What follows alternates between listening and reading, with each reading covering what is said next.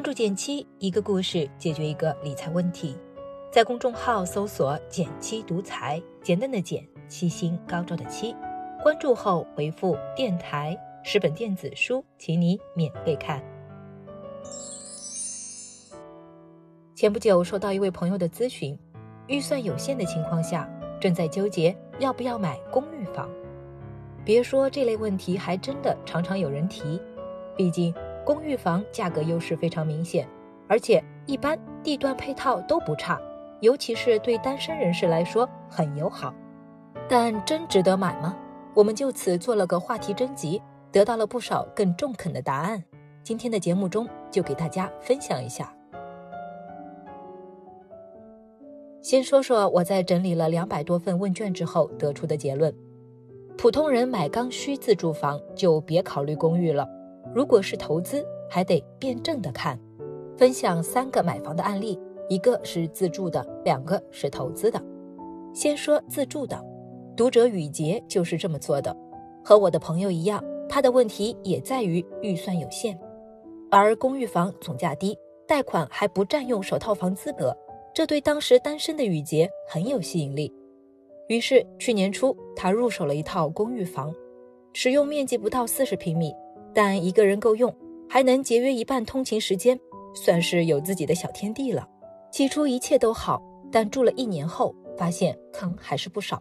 首先，公寓房还贷压力并不小，因为公寓房一般只能签商业贷款合同，而且最多贷十年，同时利率还有百分之十五到百分之二十不等的上浮，所以均摊到月供上，跟买普通住宅压力相当。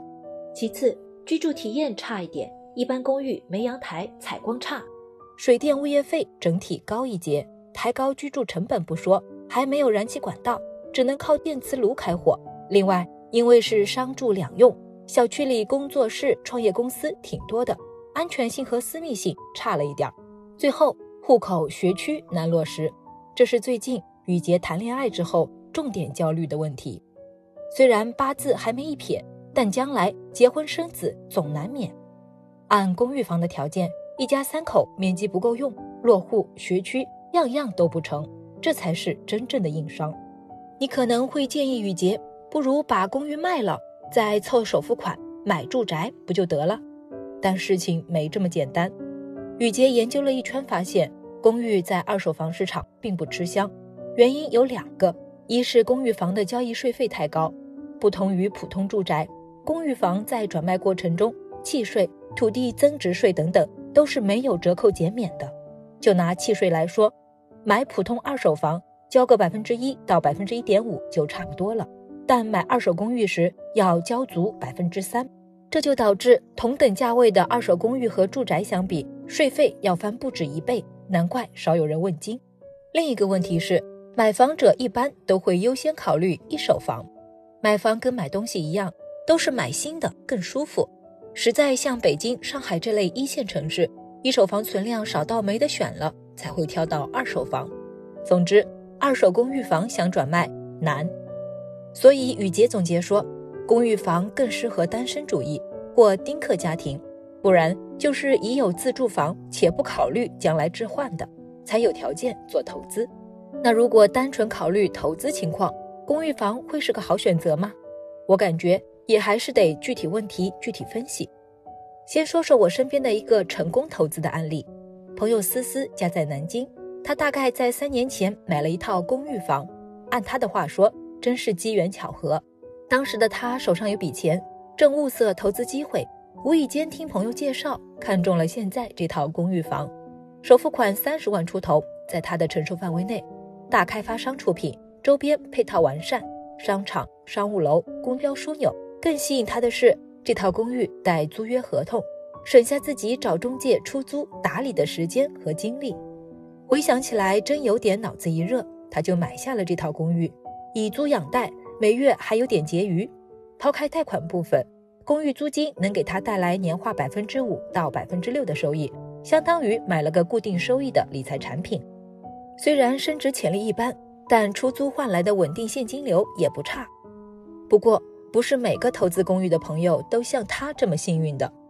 读者阿石就提到，自己投资了一套公寓房，总价六十万，也是大开发商出品带租约，中介承诺每月返三千元租金。当时看看周边，又是地铁延伸站，又是规划中的新客运站，感觉潜力不错，但计划赶不上变化。买下不久之后，政府公示暂停了客运站规划，地铁延伸工程也随之延期，而他的房至今都还没有租出去过，更谈不上收益了。看过这几个例子，相信你心里该有个答案了。再总结一下，考虑自住的单身族或丁克家庭这类对户口、学区不敏感的，更适合入手公寓房，其他人就不建议买了。想投资的，在确保已有自住房且不考虑将来置换的前提下，公寓会是个投资选择之一，但也要谨慎。在我看来，买公寓房是个短期有优势，但长期来说不确定性蛮大的事。它的好处几乎是摆在眼前的：首付压力小，不限购不限贷，地段好，方便年轻人。但缺陷是持续的，升值潜力小，变现能力差，租金收入很依赖周边配套和政策支持，产权短，四十或五十年，后续政策不确定。既然如此，是否要用短期的低门槛来换长期的不确定呢？我的建议还是按自己个人的实际情况。和未来规划做判断，买房说到底是件大事情，谨慎点不会错。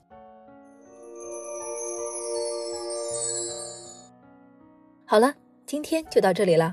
右上角订阅电台，我知道明天还会遇见你。微信搜索并关注“减七独裁，记得回复“电台”，你真的会变有钱哦。